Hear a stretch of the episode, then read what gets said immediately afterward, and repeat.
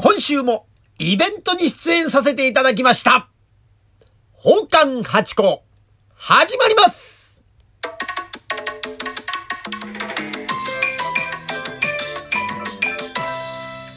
どうも、松野屋八甲でございます。宝冠八甲は CM キャスティングのプライスレスの提供でお送りいたします。いやー、ありがたいもんで今週もイベントに参加させていただきました。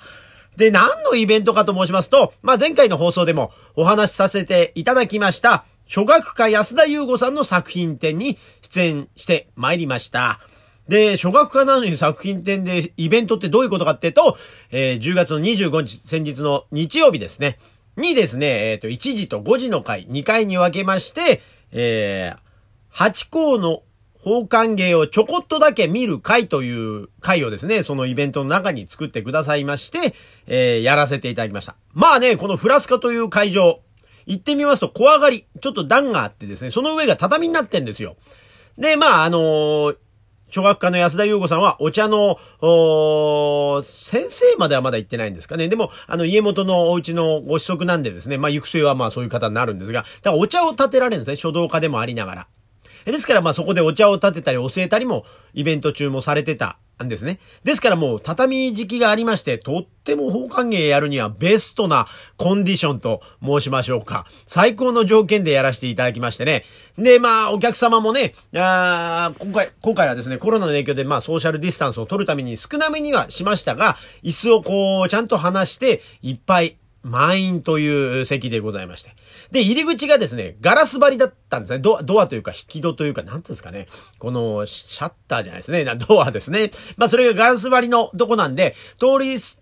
を歩いてる方もなんかチラチラと見ながらで、立ち見がちょこっといて、まあ、途中で変えられるんですがね。まあ、そんな風な、えーオープンな感じでやらせていただきました。いや、本当にね、盛り上がりましたね。で、これの回の始まりが、あやってくれと言ってくださいましてね。で、あの、ぜひできたら、まあ、宝冠芸知らない方に知っていただきたいんですって言ったら、分かったよって言って、まあ、すぐ集めてくださって。で、3、4日でもう全部売り切れちゃうというね。で、全部この、小学科の安田優子さんのお客様が来てくださったわけでございまして。でもね、初めての方をお集めくださいって言ったからっていうのもあるんですが、やっぱりね、お客様やっぱ多少緊張されるんですよね。やっぱ和服の着物のやつを見るっていうのがあんまないじゃないですか。それこそ改まった席ね。結婚式とか、まあ何ですか、七五三とか、えー、何ですかね。えーね、まあ、あの、よく見に行く方でも落語。まあ落語見に行ってる方はまあ見方大体わかるかもしれないですけど、和服の人間を見るってあんまりね、ないじゃないですか。だからちょっとこう、緊張されてる面持ちでしたからね。最初の方はやっぱり、緊張、お客様が緊張されましてね、ちょっと重めのスタートでございました。あ、ですがね、やっぱり途中から、まあ、宝冠芸ってのはすごいもんですね。なんとなく徐々に徐々にで皆さんに楽しんでいただけたんじゃないかなと思ったりなんかいたします。なんかね、やっぱ最初こう、前に出て話してますとなんか、宝冠芸っていい加減なこと言ってるんですよ。もうどうしようもないようないい加減なことを申し上げてんですけども、えー、それでもなんか、ああ、なるほど、みたいな、なんか、ありがたがって聞いてくださる感じってわかります？なんか笑うとかじゃなくて、なんか、なるほどって、いい加減な昔話みたいなことしてんですよ、宝冠の名前の由来とか。まあそんなのはありがたく、あ、なるほど、そういうことなんですね、なんてことになっちゃうとまた、ね、難しいところですから、それをこう、ちょっとずつスライドさせていくっていうのがまあポイントなんでございますが。でもね、本当に楽しんでいただきまして。この初学科の安田優吾さん、どんな方かっていうと、この初学科、まあこれ、小、た、楽しむ家と書いて初学科。まあ音楽家の書道バージョンですね。まあ、この方すごい方ですね。まあ、日本酒のラベルとかですね。一番近いとこで、毎年やってるあの、味の素さんの餃子ステーションっていうのが、両国のですね、ホーム、全部、昔の旧ホームですね。え貸し切りというか、そこ全部使って自分で焼くスタイルでや、あの餃子を食べる、え餃子ステーションというのがありまして、そこに提灯がバーっと100ぐらい並んでるんです。そこの書道の、あの書道でこう、提灯に字を書いてたりね。あとは、ま、海外でもお店の看板を書いたりとかですね。ああ、それこそ、話し家さんとか、えー、講談師さんとか、そういうののポスターの大事とか、歌舞伎役者さんの大事とかね、なんかそういうのとか書いてあって、ものすごい活躍されててですね、非常に気さくなんですよ。私のまあ、幼馴染みたいなもんでございました。私が、えー、小学校2年生から少林寺拳法をやってましてね。で、そこにまあ、高校生ぐらいになった時に入ってこられた。というね。えー、年齢はちょこっとだけ上なんですが、私より後輩っていうところで、なんかこの上下関係が難しい曖昧な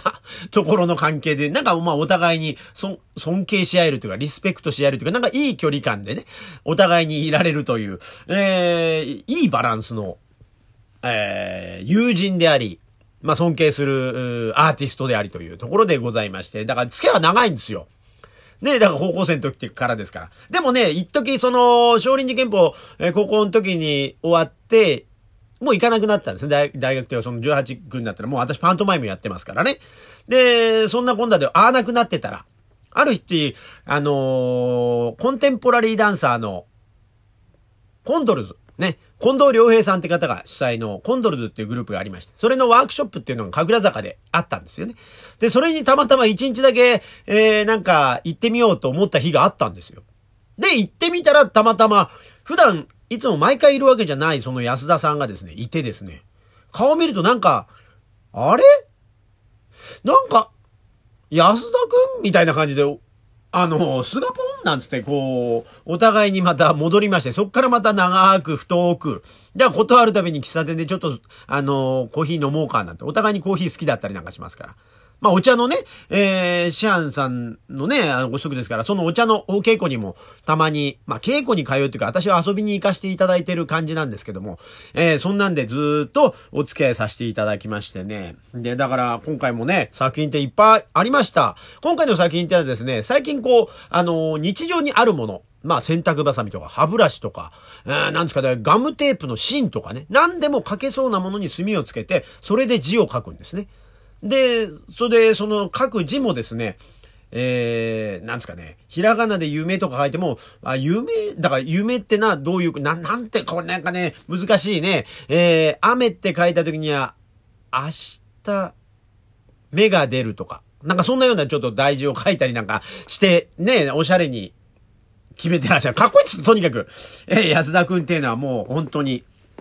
で、その、矢沢くんの作品展に出させてもらった時にね、お手伝いでコンドルスの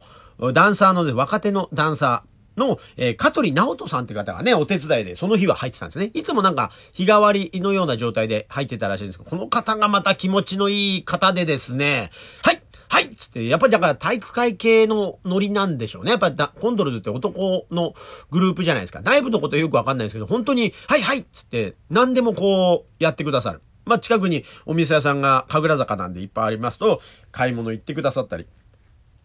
お茶じゃなくて次コーヒー飲みたいなと思って、あ行ってきますつって、えー、コーヒーを買いに行ってくれたりとかね、本当に気持ちがいい、えー、後輩の方でね、あの方は本当にいいな。やっぱそういう接し方をやっぱ私も心がけなきゃいけないな、なんて勉強になった覚えがあります。まあね、奉還の私の後輩というのが未だに出てきてませんでね、なかなか、あの、お目にかかれないんですね、私たちの方では。でね、私は今まで、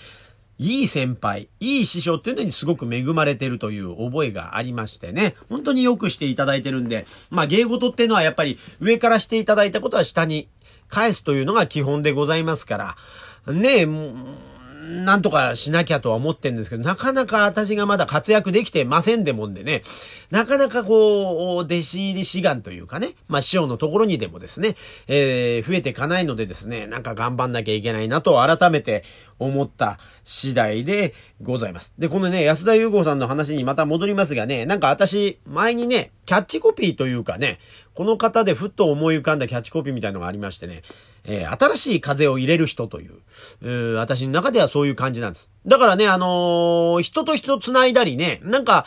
えー、彼が来ると、なんか、ふわっと新しいことを思いついたりとかってんでね、すごく、あのー、喚起されるっていうんですかね。喚起と喚起がかかってるわけですね。うまいですね。たまたまですけど、なんかそんな、すごく、あのー、そんな動かしてくれる方でございまして、ぜひ、えー、本日18日5時までですけどね、あ、じゃあこれ終わっちゃってんですかね？あ終わっちゃってますね。えー、ぜひ行ってみてください。というようなところでございました。それでは、また来週も聞いてください。ありがとうございました